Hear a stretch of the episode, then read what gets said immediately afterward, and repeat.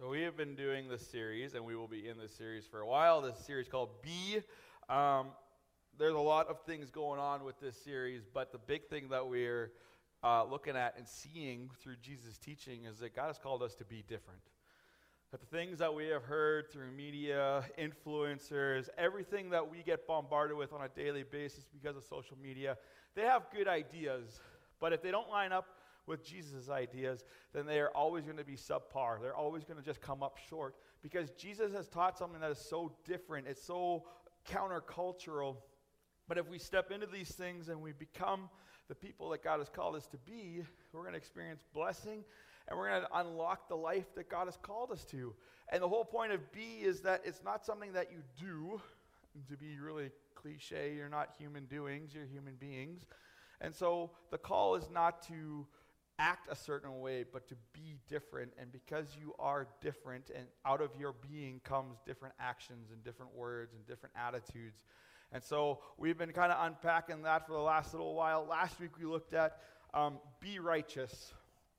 Jesus has called us to be the salt of the earth. And as salt, we are the preservatives because God has put righteousness in us.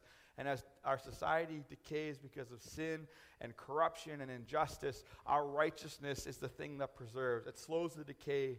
And so we are to have, so we are to maintain righteousness. We are to be righteous. But not only are we the salt, but we are the light, that we are to have our good deeds seen, not because we want a pat on the back, but because we want God to be glorified because He has taught us a better way. He's given us such good instruction that we should be different, we should be righteous, and people should notice that we have something different going on inside of us. And after last week, I realized that I forgot a little bit of a note on that whole uh, be the light, be seen, let your good deeds be seen by others.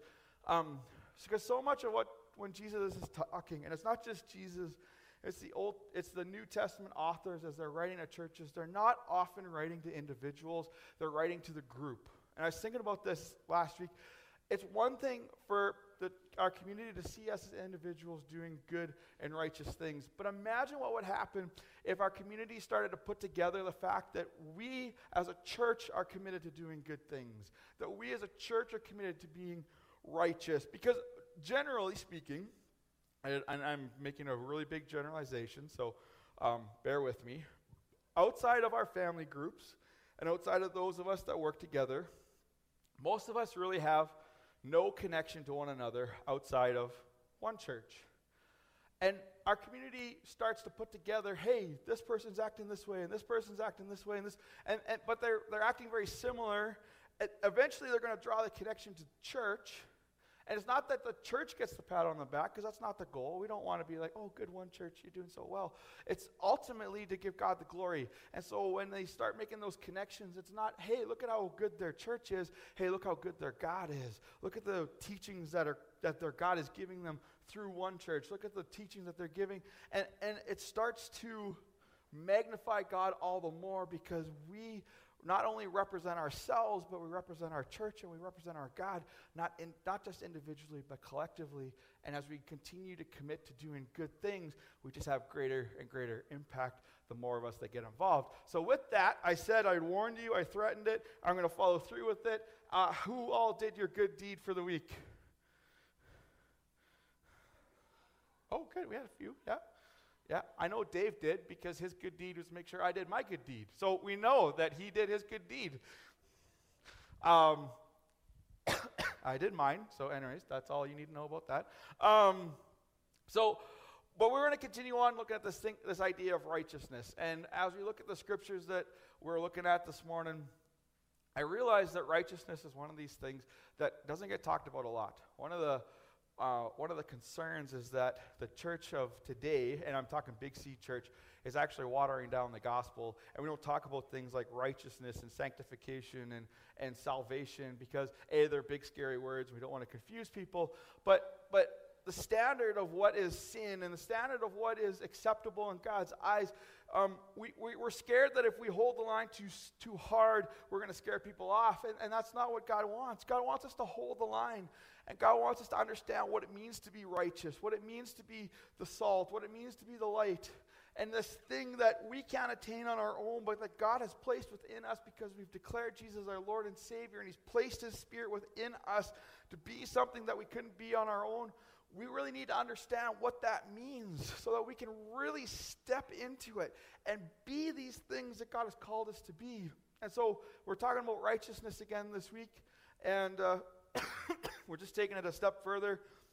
I apologize. Eventually, the frog will come out. I will go back to my normal voice. Um, I just need to not get excited, and then I don't get croaky, which uh, you all know that's hard for me. Okay, so Matthew 5, starting in verse 17. Here we go. Jesus says, Don't misunderstand why I have come. I did not come to abolish the law of Moses or the writings of the prophets. No, I came to accomplish their purpose. I tell you the truth that until heaven and earth disappear, not even the smallest detail of God's law will disappear until its purpose is achieved. So if you ignore the least commandment and teach others to do the same, you will be called least in the kingdom of heaven.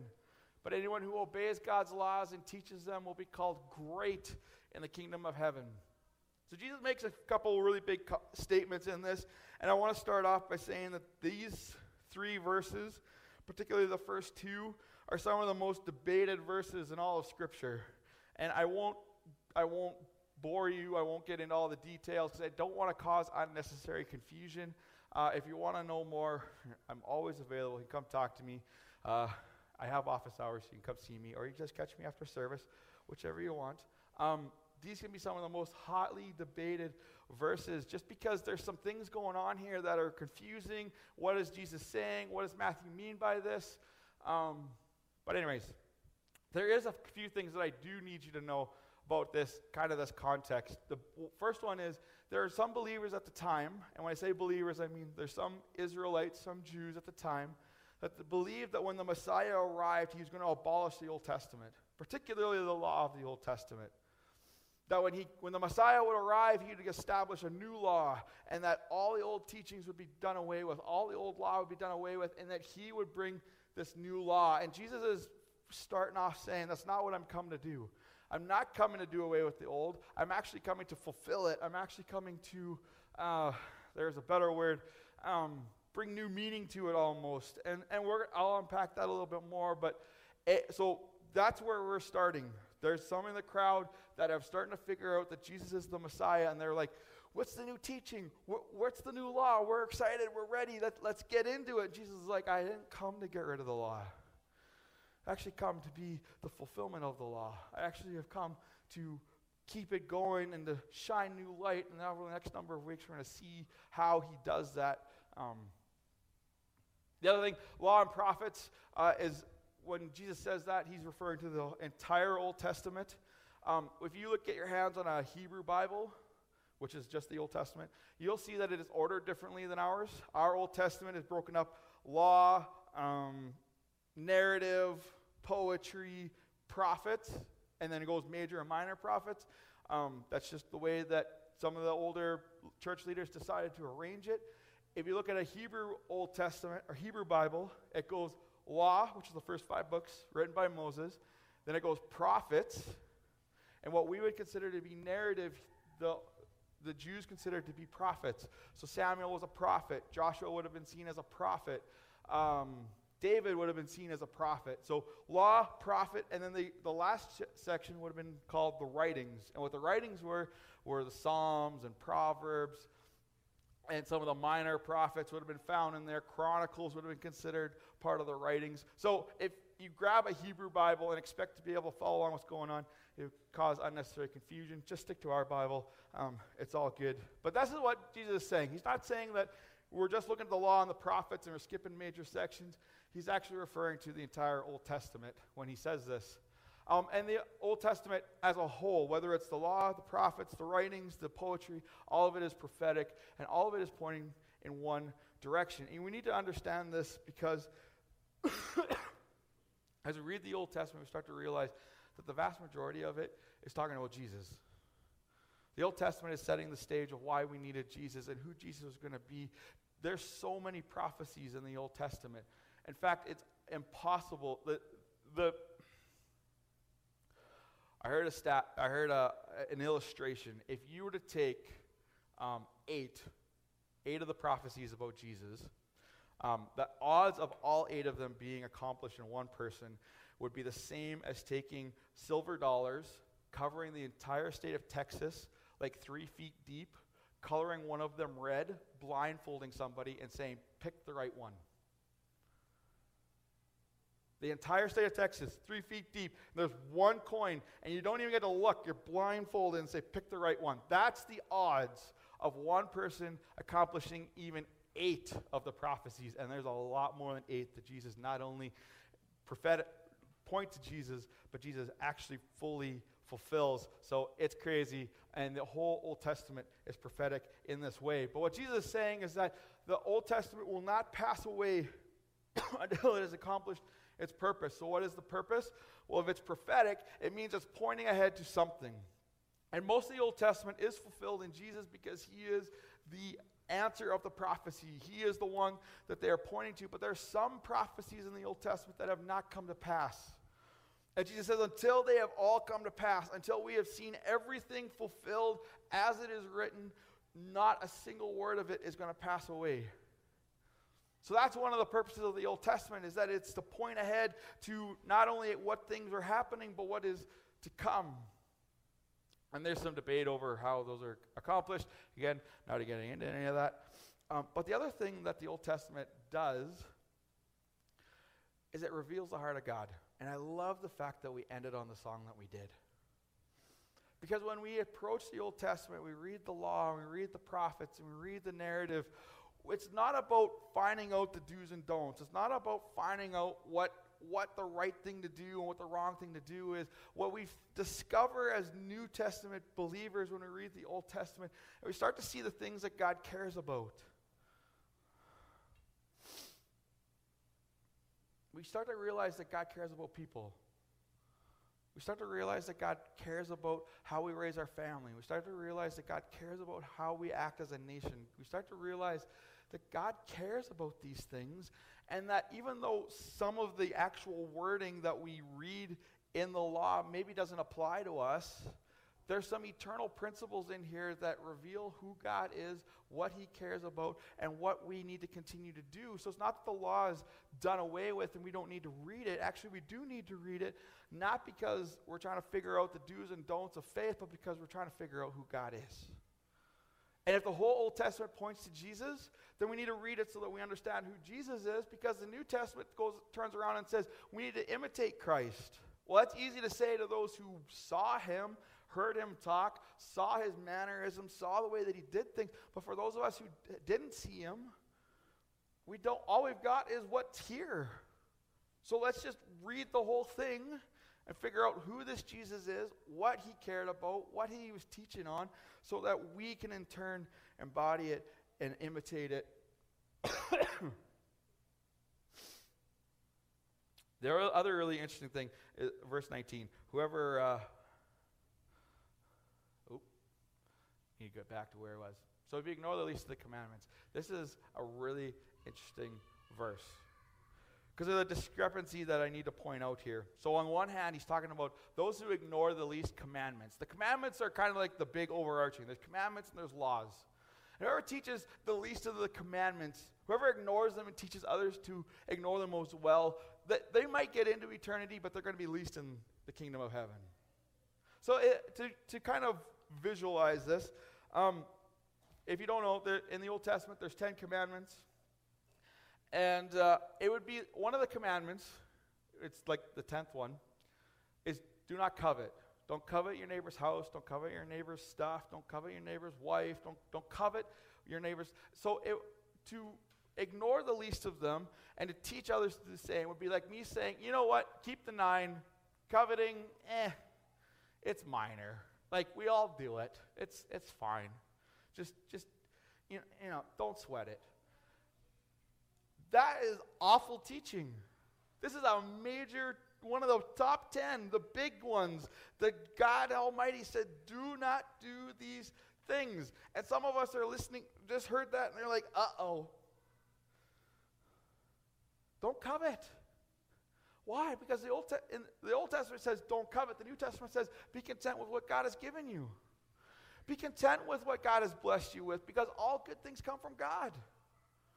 So don't covet. Don't be like, oh, I wish I had that Xbox. Oh, I wish I had that truck. Oh, I really like their motorhome. Oh, no, don't do it. Stay away from it. Paul talks about in when he's writing to the Corinthians, he said, there, there's a hierarchy. And I think we, we missed this when we talk about eternity. There's a hierarchy when we get to eternity. And it's so often taught, it's like, you know, ah, you, we're, gonna, we're all going to get in, it's going to be amazing, we're just going to be like, woo. But Paul talks about how the things that we do in this world are going to be tested. They're going to be tested with fire. And some of us are going to get in, and it's going to be like we've got stored up our treasures, like Jesus said, and we're going to, eternity is waiting, and it's going to be amazing.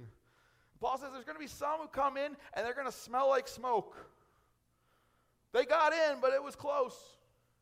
They kind of got the they got the gate as it swung by to throw themselves in. And the challenge I think God wants for us this morning is that we need to. And he gets it. Where are you aiming? When you think about the kingdom, when you think about getting into eternity and getting into heaven, how what, are you aiming? Are you just aiming to, to just be good enough to get in? Are you going to be one of those ones that are least in the kingdom? That, you know, we, we look at the commandments and, and you know, eh, some of them are, are eh. I understand don't murder. I get that one. I understand don't steal. I get that one. I understand don't commit adultery. I get that one. But coveting, eh, seems pretty minor in my books. Is our approach willy nilly, kind of, eh, I'll, I'll do the best I can, and hopefully I get in? Or we're going to be on the other end of the spectrum where not only do we seek to keep the law, not only do we seek to honor God in all that we do, maintain our righteousness, as we've been talking about this whole time, but we're going to teach others to do the same. We're going to encourage others to stay faithful in this walk so that it's not just barely getting in, but that the gates are thrown open for us and that eternity is something that we're going to get in, we're going to enjoy. We don't smell anything like smoke. The only reason we smell like smoke is we got too close to our smoker that we've stored up in heaven and going to be enjoying some good food. We're going to have some good eats. And I've tasted smoked meat. It's, it's in heaven, okay? I get it. It's going to be there. There's a hierarchy. So, do you want to be great in heaven or you want to be the least in heaven? Do you want to get in and have your mansion full of treasure and just be ready to experience all the goodness that God wants to pour out on you. This is the blessing that Jesus talks about. Those of you that are faithful and get persecuted and get lied to and get mocked about and get like you might miss out on some things in, on earth, but heaven's going to be awesome. Or you're going to live life to the max here, enjoy your little indulgences every once in a while, and just hope you get in. And my encouragement is to don't be the second one. Don't be the one that just barely gets in, but strip off everything that is contrary to God. Because righteousness is just that doing what is right and good in the sight of God. So strip off everything that doesn't fall in that category. Maintain your righteousness and get in with like, woo, party time. Let's get let's get to it.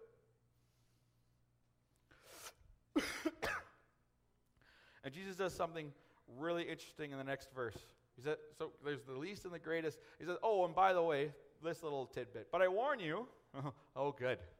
Love it when Jesus has warnings. Unless your righteousness is better than the righteousness of the teachers of the religious law and the Pharisees, you'll never enter the kingdom of heaven. Sorry, Jesus, you want to run that one by me again? Imagine being the people that are listening to Jesus teach right now. And the Pharisees and the teachers of the law are supposed to be the epitome, they're supposed to be the example of righteousness. And Jesus just said, unless your righteousness surpasses theirs, you're not getting in. Everyone in the crowd would have been like, who's getting in then? Who's getting in?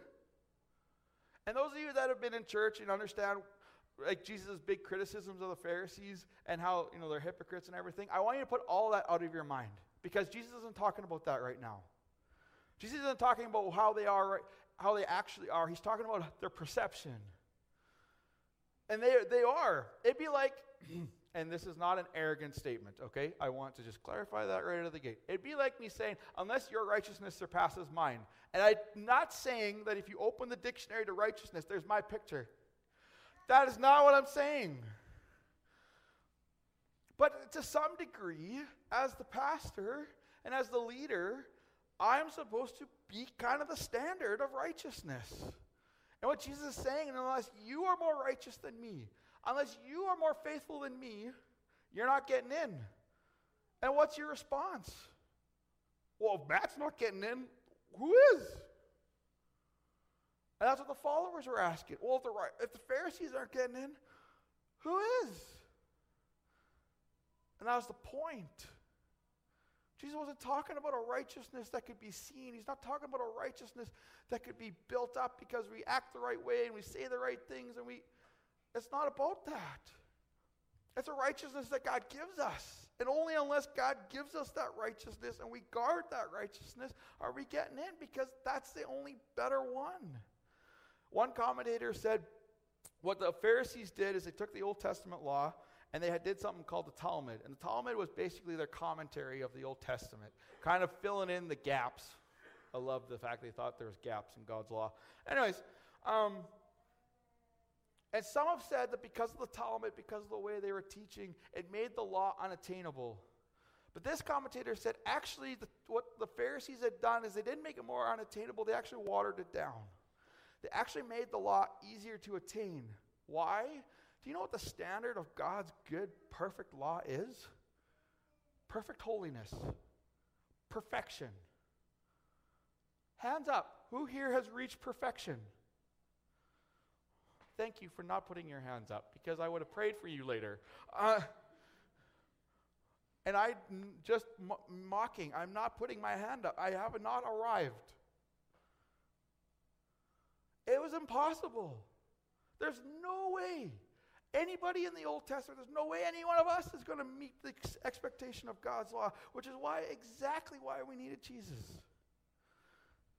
This is exactly why we need to believe in our heart and declare with our mouth that Jesus is Lord and that God raised him from the dead. He's our Savior, He is our Lord, because without Jesus, it is impossible. You can't do enough good things. You can't say the right things. You can't be good enough. You need Jesus. You need the Holy Spirit working in you, refining you. And it is out of this righteousness that God creates in you and this exceptional, different righteousness that He builds in you. It is out of that that we act different and we do things differently. It's not about putting on a show, it's not about putting on a facade, because later on, as I already alluded to, that was the criticism of the leaders. They're put on an act. It's not about acting, it's not about pretending, it's about being. It's about being the righteousness, the holiness that is accomplished only because God rests within us and helps us be who we could not be on our own. So, your be statement this morning is not only just be righteous, but be more righteous. Embrace it. Be who God has called you to be.